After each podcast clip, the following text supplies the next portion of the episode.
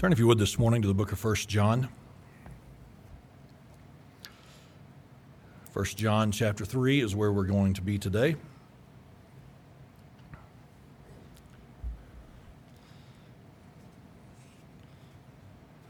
Let's go to the Lord in prayer.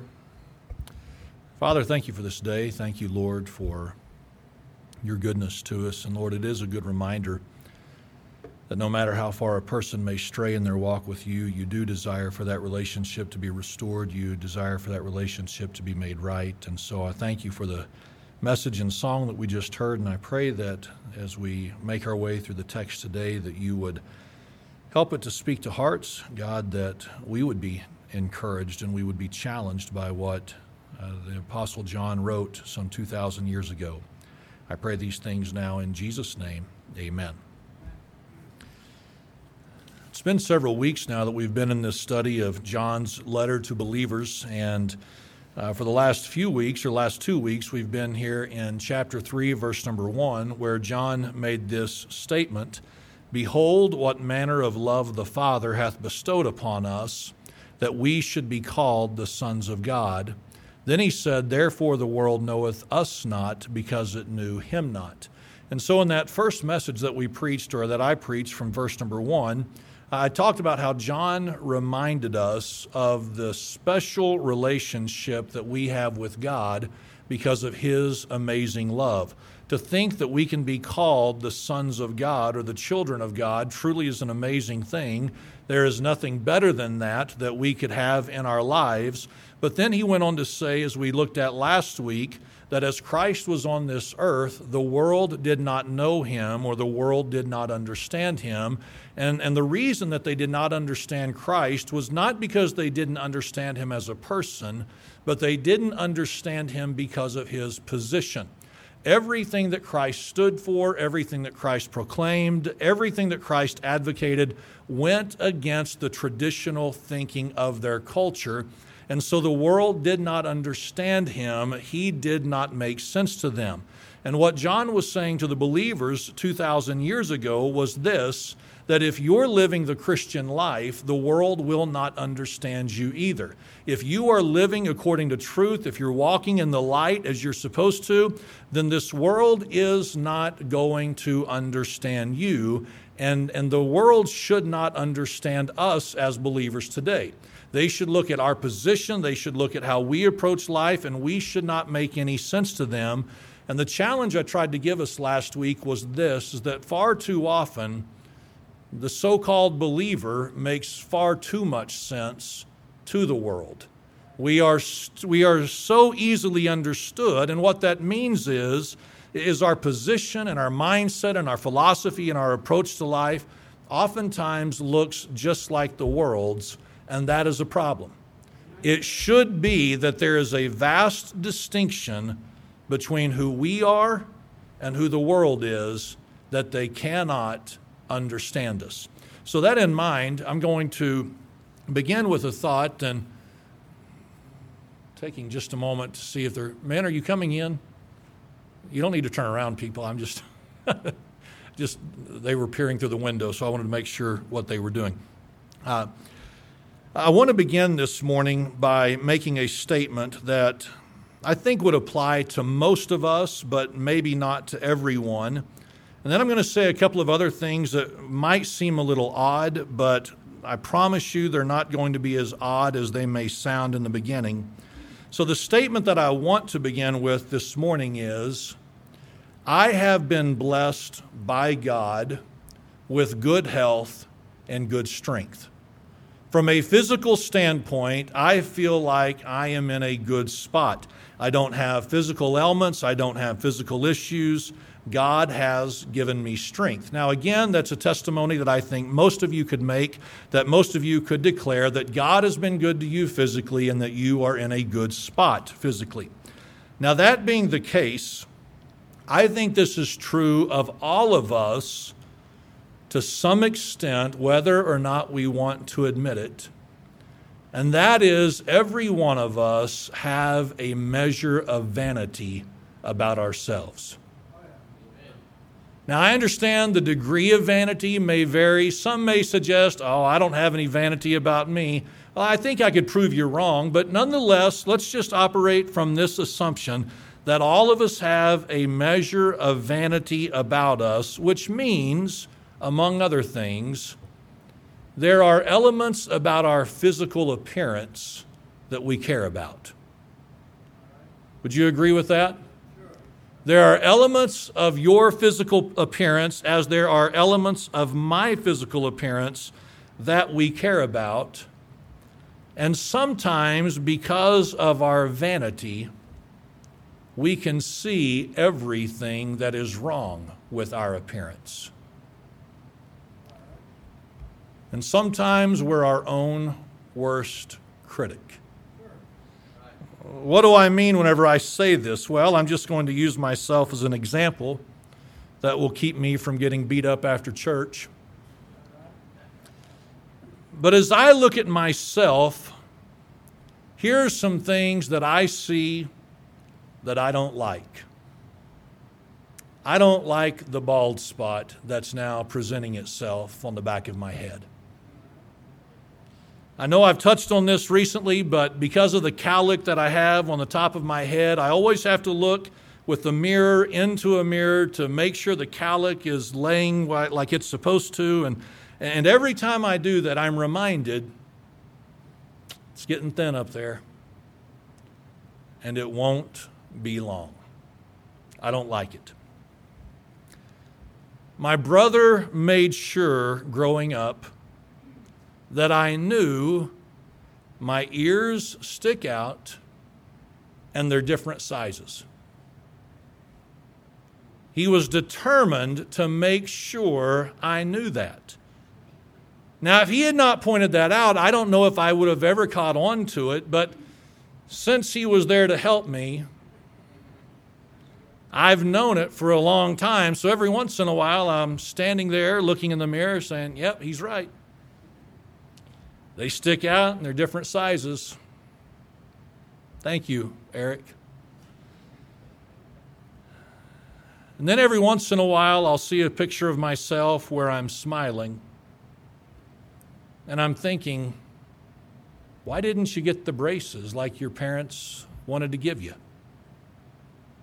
Your teeth could be straight, your teeth could be normal, your teeth could look like they're supposed to look. Why didn't you just do that? Now, think about this. That, that's only from the chin up. I'm disappointed in my bald spot. I'm disappointed in my ears. I'm disappointed in my teeth. And if I just wanted to be very personal and take a lot of time today, I, I could tell you everything else that I perceive to be wrong with my body. I don't look at myself and think, now there is the perfect example of what a man is supposed to look like. I can see all of my faults and all of my flaws. I've just given you three of them today. Answer this question. Because of your vanity, can you look in the mirror and see anything that you'd like to change? Or do you look in the mirror and you're kind of like the Fonz? See, most of us see our faults and our flaws and our imperfections, and we don't like it.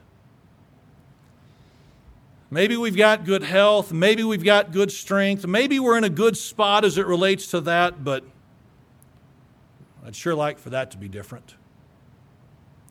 So, one more question and then we'll move on. If I told you right now that in the morning you were going to wake up and all of your flaws were going to be corrected, would you be excited? If everything you perceive about yourself to be wrong, it was all going to be made right tomorrow, would you be looking forward to tomorrow? Probably so. You might be up at 11:59 thinking to yourself, is it at midnight? Do I have to wait till 6 in the morning? But you'd be excited about the transformation that was going to take place. Now, as we think on that, go back to verse number one for just a moment. John said, Behold, what manner of love the Father hath bestowed upon us that we should be called the sons of God. Think about that measure of love. Think about the magnificence and the magnitude of the love of God that we should be called the sons of God. Then he says in verse number two, Behold, now are we the sons of God.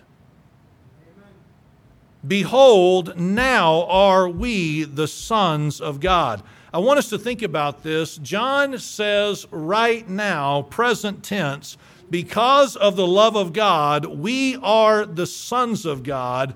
This is not some future tense truth, this is a present tense truth.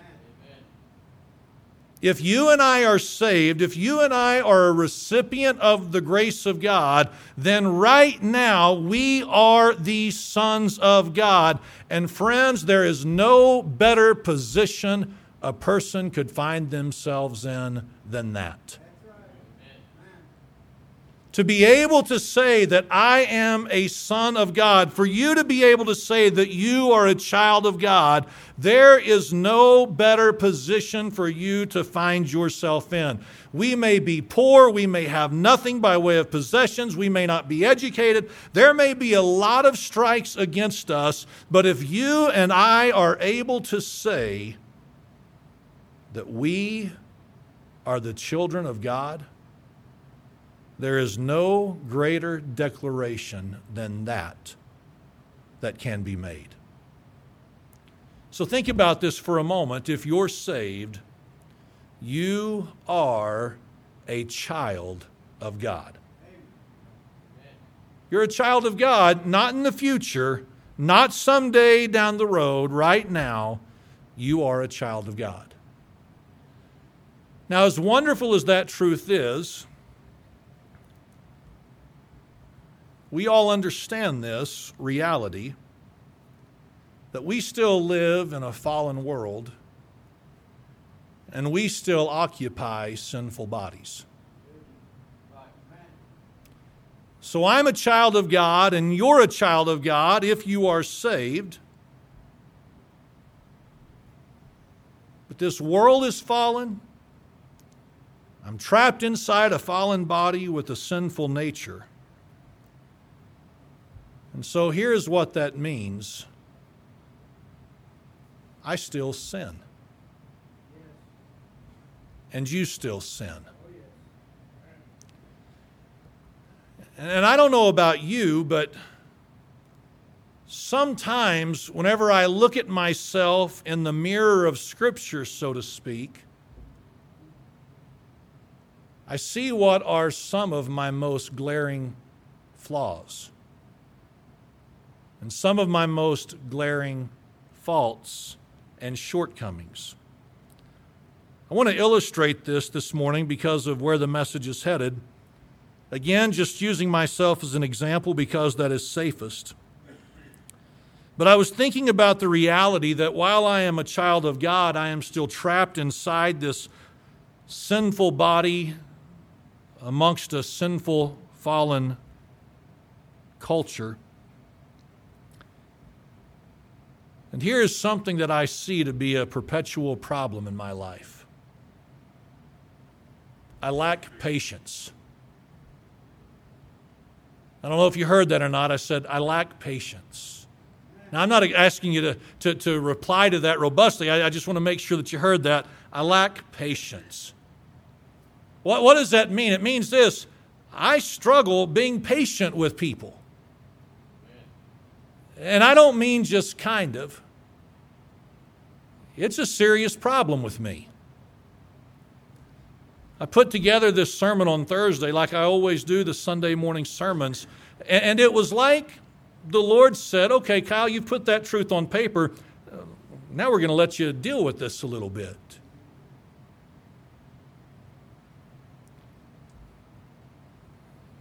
I was on my way home for lunch and somebody did something in a car and I got mad. I just did because I wasn't patient. I got home for lunch and Susie did something that I thought was a little silly and it kind of irritated me. Now, I wasn't rude and hateful to her, but I realized immediately I, I wasn't very patient with her. After lunch, I went to get my car washed through the electric car wash, and so help me. A lady had car problems while in front of me, so she was in front and I had a car behind me. I couldn't get out, and I sat there in line for about 15 minutes. And you know what I was struggling with the entire time? My patience.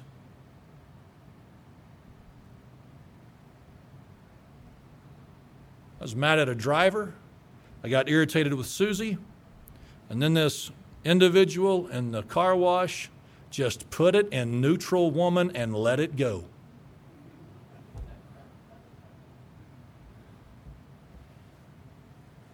I went so far as to take a picture of her from the back just to maybe humiliate her later, and then I thought, I don't think the Lord's in that.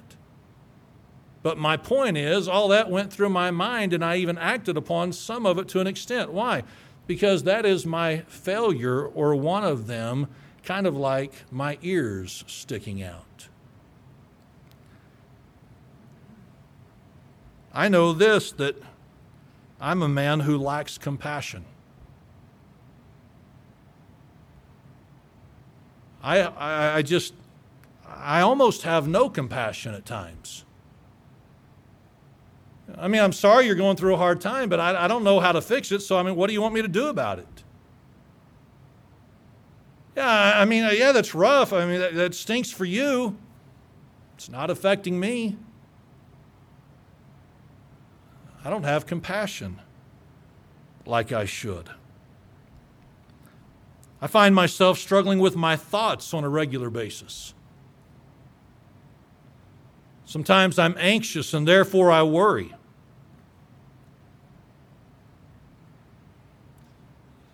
Sometimes it's thoughts of lust things that I ought not be thinking about. I just did some inventory this week of my own life, my, my own personal individual, my, my own being. And here's what I realized yes, I'm a child of God. It's not some future tense relationship that I'll have, it's something that I've got right now. But, but right now, here's what I see in my own life. I've got some serious faults and some serious flaws, and, and, and, and it's just, it's not pretty, it's ugly. What I really am sometimes. Could I ask you to do something this morning that might be a little uncomfortable for you, but it's probably helpful? Do you have any spiritual deficiencies in your life that, if you'd be honest, you'd have to say, man, that's ugly? You may not be impatient. You may not lack compassion. You may not struggle with your thoughts. But is there anything in your spiritual life where you'd have to say, man, that seems to be a reoccurring problem? Seems like I'm constantly wrestling with that. It seems like I'm constantly failing in that and, and struggling with that. Do you have any of those things? Or, or when you look at yourself in the mirror, do you think to yourself, now that's what the Christian's supposed to look like? I think most of us, if we were honest, would have to admit that sometimes we look in the mirror, spiritually speaking, and we'd have to say, man, that's ugly. I don't like what I'm seeing.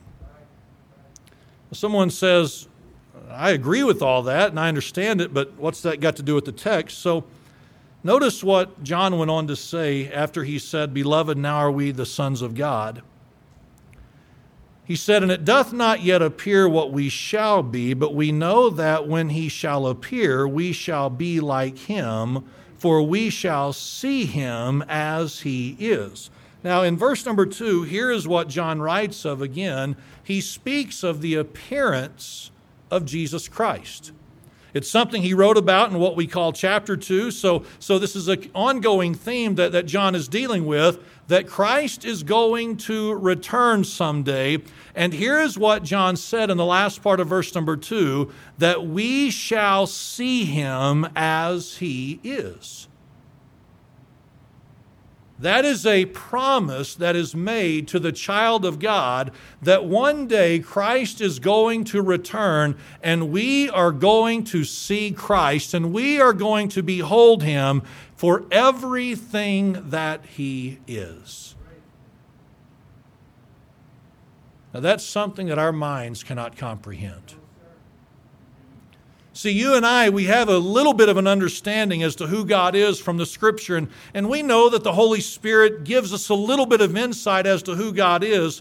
But for us to, to, to suggest that we have really any understanding of who God is in His entirety, there's simply no way. We can talk about the love of God this side of heaven, but we don't really understand the love of God. We can talk about the grace of God this side of heaven, but we don't really understand the grace of God. We can talk about the mercy of God. We can talk about the, the purity of God. We can talk about the perfection of God, all these different things. And, and it's good for us to do so, but we have little, tiny, finite minds. And we're talking about an infinite God. We have no understanding of who he is, really.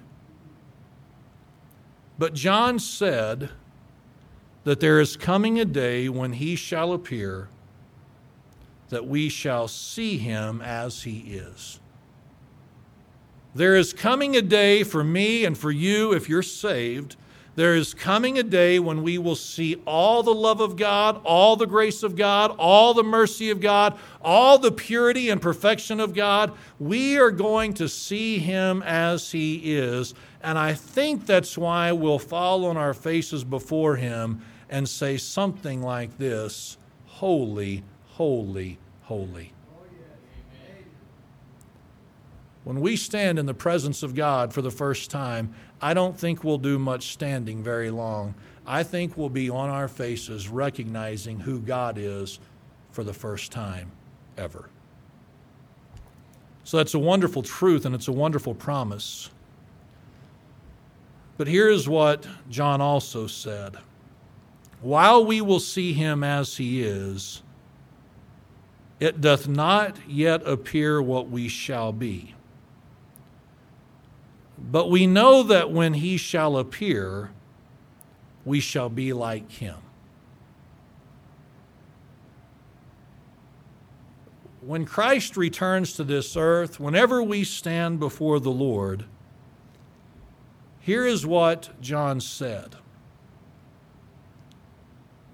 When he appears, we shall be like him. We are going to take on the image and the nature and the character of our Savior.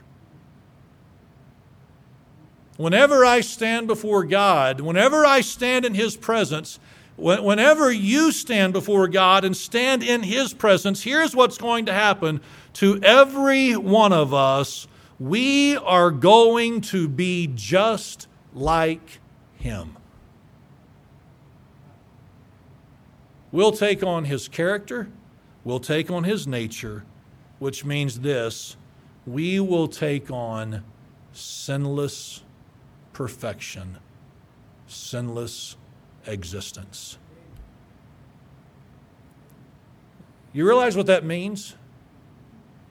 It means every ugly fault and flaw and besetting sin is going to be stripped away from us for the first and last time.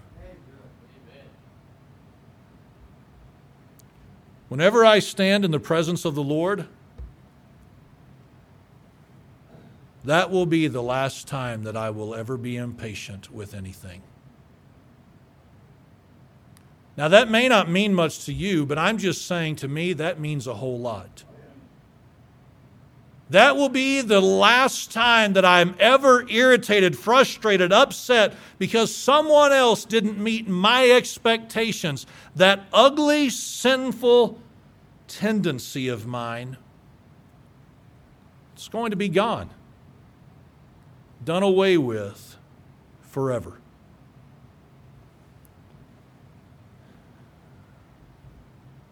When I stand in the presence of God and I'm like him. That'll be the last time I have ever struggled with compassion. I'll have final victory. Whenever I stand in the presence of God, in that moment, here is what it means I will never wrestle with my thoughts again. No worry, no anxiety, no lust, whatever it is that might be running through my mind, it will never plague me again.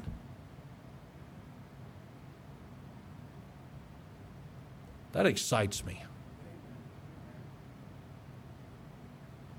Because I get tired of it sometimes. And like I said, I don't know what your problem would be. I don't know what your issue would be. I don't know what sin would come to your mind. But think about it for just a moment. As a child of God, when you stand before the Lord, that will be the last time you ever wrestle with it. That'll be the last time you ever struggle with it. So, whatever you would say is your sin, whatever you would say is your struggle, it will be over the moment he appears. And I like what John said there in verse number two. He said, And it doth not yet appear what we shall be, or what we shall be. You, you, know what John is saying? He is saying this we really can't even comprehend what that's going to be like.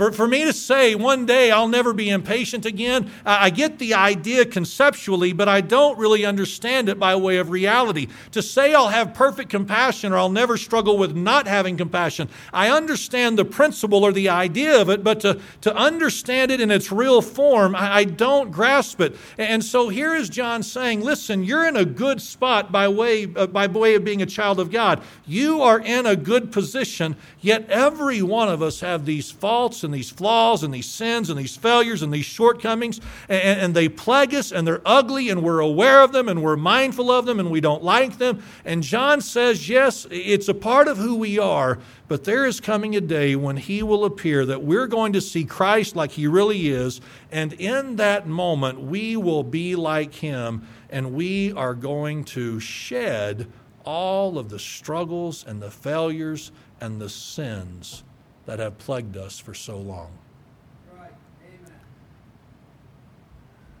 Can I just tell you this, and I know that you know it, but maybe the reminder's good? That's better news than finding out you'd wake up skinny in the morning. That's better news than waking up in the morning knowing that you'd wake up in the morning with the right sized ears and straight teeth.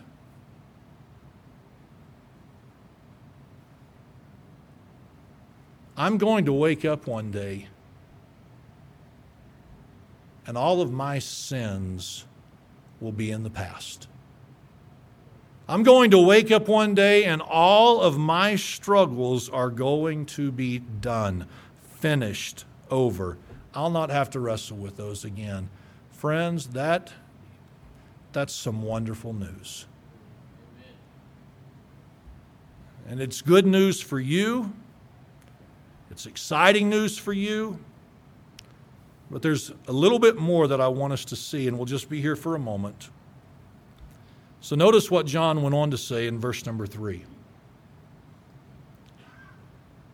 He said, And every man that hath this hope in him purifieth himself even as he is pure. He said, Now everyone that hath this hope. What is hope talking about? Well, it's talking about a sense of confidence in something. It's talking about a sense of confidence in something. And so, what John is saying is if you have this hope, if you have this confidence that Christ is going to one day appear, we will see him as he is, and we are going to be like him, even though we can't fully understand it. If we have this hope and confidence in us, here is what we do we purify ourselves even as he is pure. What does it mean to purify himself? What does it mean for us to purify ourselves? Well, it means this we're going to try to, to put forth the effort to eliminate and get rid of sin in our lives because we don't want to just wait for that moment to get victory over sin. We want as much as possible to get victory this side of heaven before we stand in His presence. See, I can't look at my spiritual life and say, well, you know, I'm just prone to be impatient, so, so I, I, guess that's just what I'll always be until I get to heaven. No, that's not the attitude that I can take. The attitude that I have to take is this yes, that is my struggle, and yes, that's one of my shortcomings, and yes, it'll all one day be rectified and corrected permanently and completely, but until then, I've got to keep working on it and addressing it because it's still sin that needs to be dealt with in my life. Look at my lack of compassion or whatever it is I, I, I, can look at and, and see in my life. And here's what I've got to say yes, one day it'll all be taken care of. Yes, it'll all one day be addressed. But today, so long as I'm on this earth, I have to keep working on this. This is not freedom for me to just embrace whatever the sin is and, and just say, well, it's who I am. And so, in light of that, whatever your sin would be, whatever your struggle would be, whatever your, your perpetual shortcoming is, you know what you're required to keep doing as a child of God? You're required to keep addressing it and to keep working on it and to keep asking God to help you. Because our Savior, who is pure, that's what we're supposed to model and, and pursue in our own personal lives. And so, whatever your sin is, we can't just slough it off and say, well, you know, I've been working on it for years and God's just going to have to take care of that when I get to heaven. No, we, have got to keep working on it. I have no idea what that sin struggle may be for you. But you've got to keep working on it. You've got to keep asking for God's grace and God's help and, and God's victory in that because it's expected of us as children of God. So while we continue to address the sin, while we continue to try to get victory over it, remember this there's coming a day, He will appear and everything you're wrestling with right now, everything that seems to plague you, it will be done and victory will be had once and for all. And at least from my perspective, and I think for many of you, that is some wonderful news that we can rejoice in, that we can celebrate over, and we might even say every once in a while, Thank you, Lord for the ultimate victory that will one day be mine. Let's all stand this morning and bow our heads for prayer.